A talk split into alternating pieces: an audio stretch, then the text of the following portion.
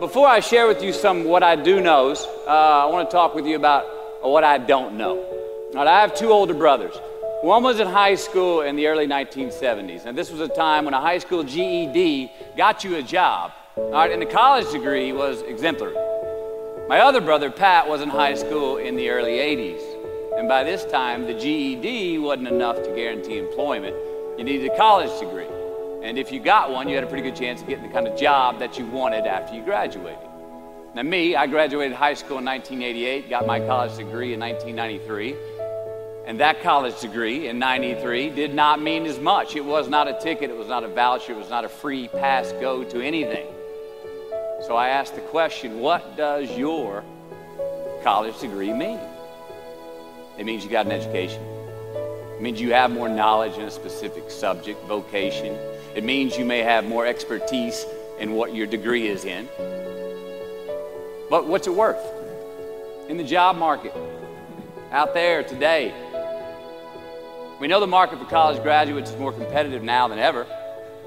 Now, some of you already have a job lined up. You've got a path where today's job is going to become tomorrow's career. But for most of you, the future is probably still pretty fuzzy. And you don't have that job that directly reflects the degree you just got.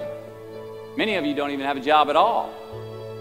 Think about it. You've just completed your scholastic educational curriculum in life, the one that you started when you were five years old in kindergarten, up until now, and your future may not be any more clear than it was five years ago. You don't have the answers, and it's probably pretty damn scary. And I say that's okay, because that is how it is. this is the reality that many of you are facing. This is the world that we live in.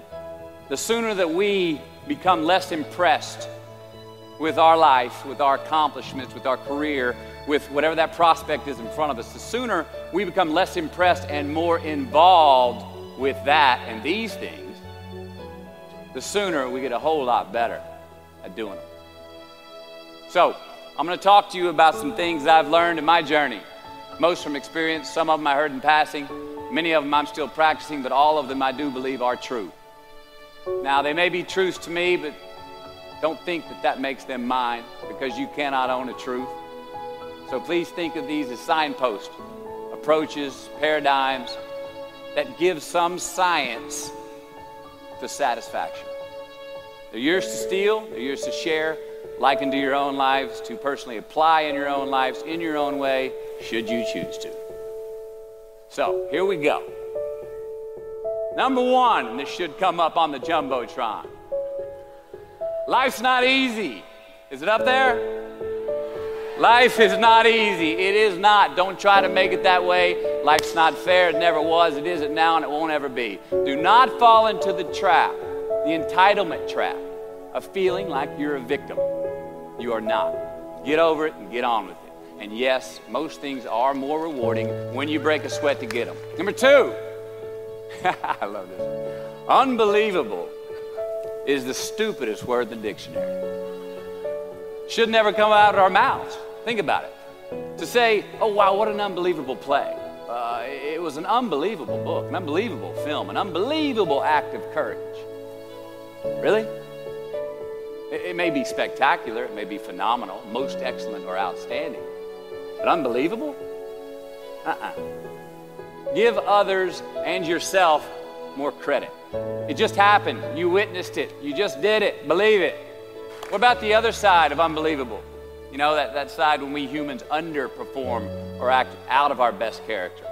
For instance, man flies a suicide jet into the World Trade Center.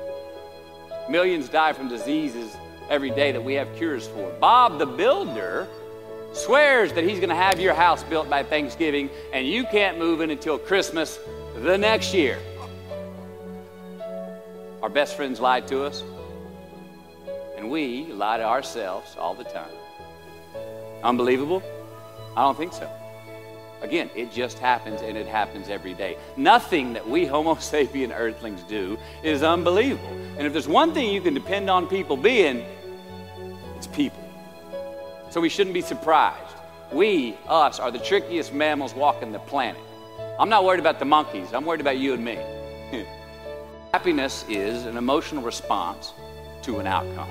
If I win, I will be happy. If I don't, I won't. It's an if then, cause and effect, quid pro quo standard that we cannot sustain because we immediately raise it every time we attain it. You see, happiness, happiness demands a certain outcome. It is result reliant.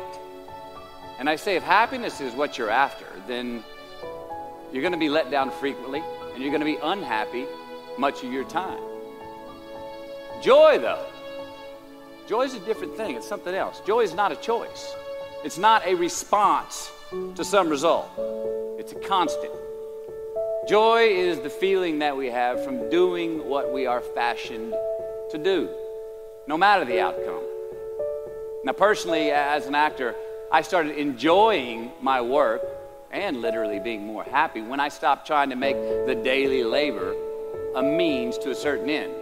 For example, uh, I need this film to be a box office success.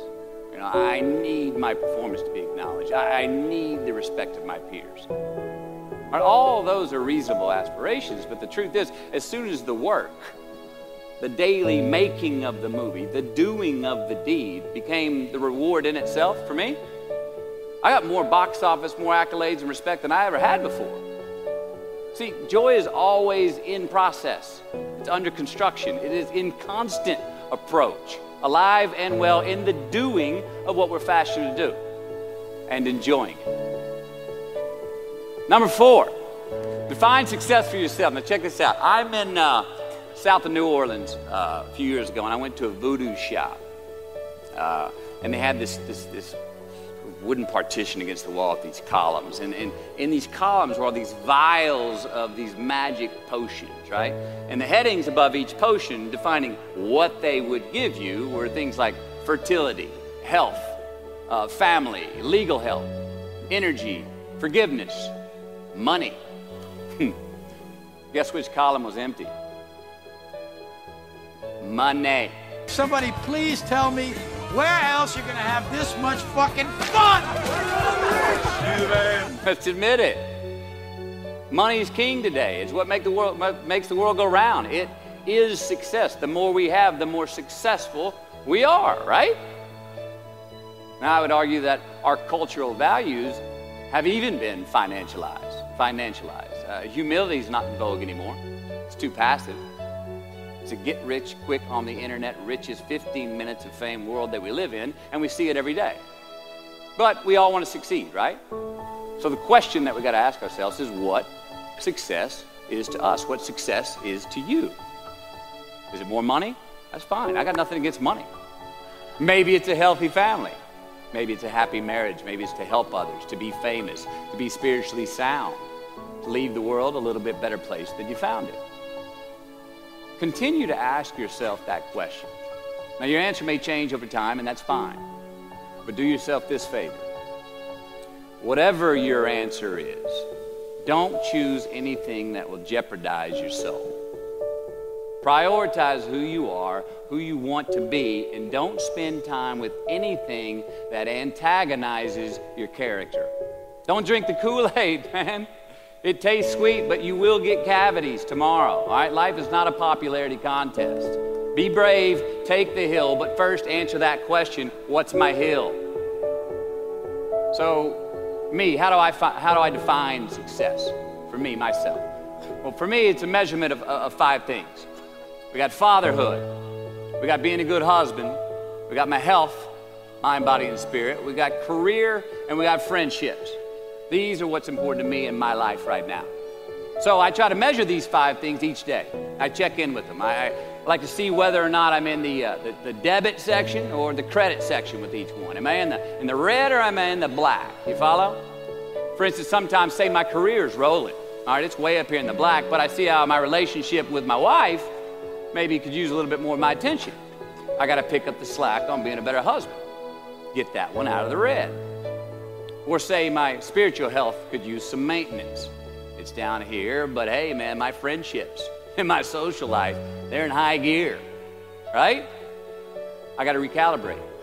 Checks and balances. I got to go to church, remember to say thank you more often, something. But I got to take the tally because I want to keep all five in healthy shape. And I know that if I don't take care of them, if I don't keep up maintenance on them, one of them is going to get weak, man. It's going to dip too deep into the debit section. It's going to go bankrupt. It's going to get sick, die. So, first, we have to define success for ourselves. And then we have to put in the work to maintain it. Take that daily tally. Tend our garden. Keep the things that are important to us in good shape. I mean, let, let, let's admit it. We've all got two wolves in us a good one and a bad one. And they both want to eat. The best I can tell, we just got to feed that good one a little more than the other one. Here we go. Number five. Don't leave crumbs. and the beauty of delayed gratification. So, what are crumbs? Well, the crumbs I'm talking about are the choices that we make that make us have to look over our shoulder in the future. You didn't pay that guy back the money that you owed him, and tonight you just saw him three rows behind you. Shit. You slept around on your spouse and you just found out that tomorrow she and the lady you're having an affair with are going to be at the same PTA meeting. Shit again. You drank too much last night. You're too hungover to drive your son to his 8 a.m. Saturday morning baseball practice. These are the crumbs. They come in the form of regret, guilt, and remorse. You leave crumbs today, they will cause you more stress tomorrow. And they disallow you from creating a customized future in which you do not have to look over your shoulder. So let's flip the script. Instead of creating outcomes that take from us, let's create more outcomes that pay us back, fill us up, keep your fire lit, turn you on for the most amount of time in your future. These are the choices I'm talking about. And this is the beauty of delayed gratification. All right, tee yourself up. Do yourself a favor. Make the choices, the purchases today that pay you back tomorrow. Residuals. In my business, we call it mailbox money. If I do my job well today and that movie keeps rerunning on TV, five years from now, I'm getting checks in the mailbox. It's a heck of a deal. So, whether it's prepping the coffee maker the night before, so all you got to do is press the button in the morning or getting ready for the job interview early so you don't have to cram the night before, or choosing not to hook up with that married woman because you know you're going to feel horrible about it tomorrow and her husband carries a gun, or paying your debts on time so that when you do see that guy three rows back tonight, you don't have to hunker down in your seat hoping that he don't see you. Get some ROI. You know what that is? Return on investment your investment. You customize your future. Don't leave crumbs.